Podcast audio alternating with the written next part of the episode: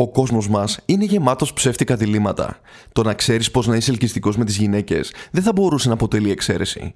Και ένα από τα μεγαλύτερα διλήμματα στον κόσμο του φλερτ έχει να κάνει με την ιδέα του πόσο ευαίσθητος ή βαρύς να είσαι με τις γυναίκες. Είμαι ο Κοσμάς από το Men's Bible και σήμερα θα μιλήσουμε για το κατά πόσο πρέπει να δείχνεις άντρας που φοράει παντελόνια σε σύγκριση με το να είσαι soft και μαλθακός. Αυτό το ψεύτικο δίλημα είναι ένα με το οποίο πολλοί άντρες μπερδεύονται όταν προσπαθούν να βελτιωθούν στο φλερτ και τις γνωριμίες. Μα θα μου πεις, στις γυναίκες δεν είναι που αρέσουν τα κακά παιδιά. Όταν κάποιος που είναι ευαίσθητος και κλεισμένος στον εαυτό του, επειδή ζητάει την αποδοχή των άλλων και ξεκινάει να γίνει πιο δυναμικός, συχνά καταλήγει στο λαθασμένο συμπέρασμα ότι στις γυναίκες αρέσουν τα κακά παιδιά. Φυσικά αυτό δεν ισχύει. Το θέμα δεν είναι ότι στις γυναίκες αρέσουν τα κακά παιδιά ή τα καθήκια. Στις γυναίκες αρέσουν οι άντρες με αυτοπεποίθηση. Και η αλήθεια είναι ότι τα κακά παιδιά αρχικά φαίνεται να έχουν από αυτή, αν και τελικά αποδεικνύεται ψεύτικη. Άρα δεν είναι ότι τους αρέσουν τα κακά παιδιά. Απλώς τα κακά παιδιά είναι πιο πιθανό να τις προσεγγίσουν χωρίς να φοβούνται για τις επιπτώσεις. Και απλά αυτοί είναι καλύτεροι στο να πουλάνε και να παρουσιάζουν τον εαυτό τους ως ελκυστικό και ενδιαφέροντα σε σχέση με όλους τους άλλους. Αυτό όμως είναι ψεύτικο και σύντομα καταραίει. Οπότε δεν χρειάζεται να γίνεις μεγαλομανής για να ρίχνεις γυναίκες. Δεν χρειάζεται να γίνεις κακό παιδί, αλλά ελκυστικός άντρας.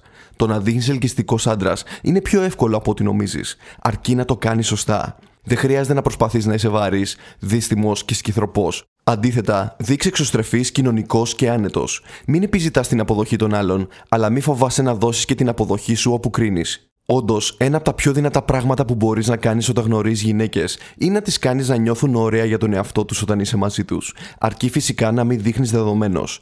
Επίσης, μη φοβάσαι να γίνεις λίγο πιο ευαίσθητος. Το να είσαι ευαίσθητος έχει κακή φήμη. Τίνουμε να το σκεφτόμαστε σαν κάτι κακό στον άντρα, αλλά σκέψου λίγο το ακόλουθο. Πίσω στα πρωτόγωνα χρόνια, οι άντρες που ήταν ευαίσθητοι, που είχαν δηλαδή την ικανότητα να πιάνουν τα συναισθήματα των άλλων, πιθανότατα ζούσαν περισσότερο και έκαναν περισσότερους απογόνους σε σχέση με τους υπόλοιπους. Δεν ισχυρίζομαι ότι μπορεί και πρέπει να είσαι ευαίσθητος σαν κλαψιάρικο μωρό, αλλά σίγουρα χρειάζεται να μπορείς να κατανοήσει τα συναισθήματα των γύρω σου και να έχεις καλύτερη συναισθηματική νοημοσύνη. Μερικοί άντρες έχουν όντως αυτή την ικανότητα. Άλλοι χρειάζεται να δουλέψουν για να την αποκτήσουν πολλά χρόνια. Η συναισθηματική νοημοσύνη είναι το κλειδί της επιτυχίας στο φλερτ Πώς όμως σε βοηθάει να πετύχεις με τις γυναίκες; Πρώτα απ' όλα, αν καταλαβαίνεις τι τι κάνει να νιώθουν άβολα, μπορείς να το αποφύγεις. Επιπλέον, μπορείς να καταλάβεις πότε είναι η σωστή στιγμή για να κάνεις ένα κοπλιμέντο. Spoiler, όχι από την αρχή. Και αυτή η σωστή στιγμή είναι ένα από τα πιο μεγάλα μυστικά για να γίνεις ελκυστικό στα μάτια της. Όπως και να έχει, κάθε κοπλιμέντο πρέπει να έχει δύο χαρακτηριστικά: να είναι ειλικρινές και να το έχει κερδίσει. Οι γυναίκες καταλαβαίνουν να τους πουλάς φούμαρα απλά για να τις καλοπιάσεις. Επίσης, δεν σέβονται τα κοπλιμέντα για τα οποία δεν έχουν κάνει κάτι για να τα κερδίσουν.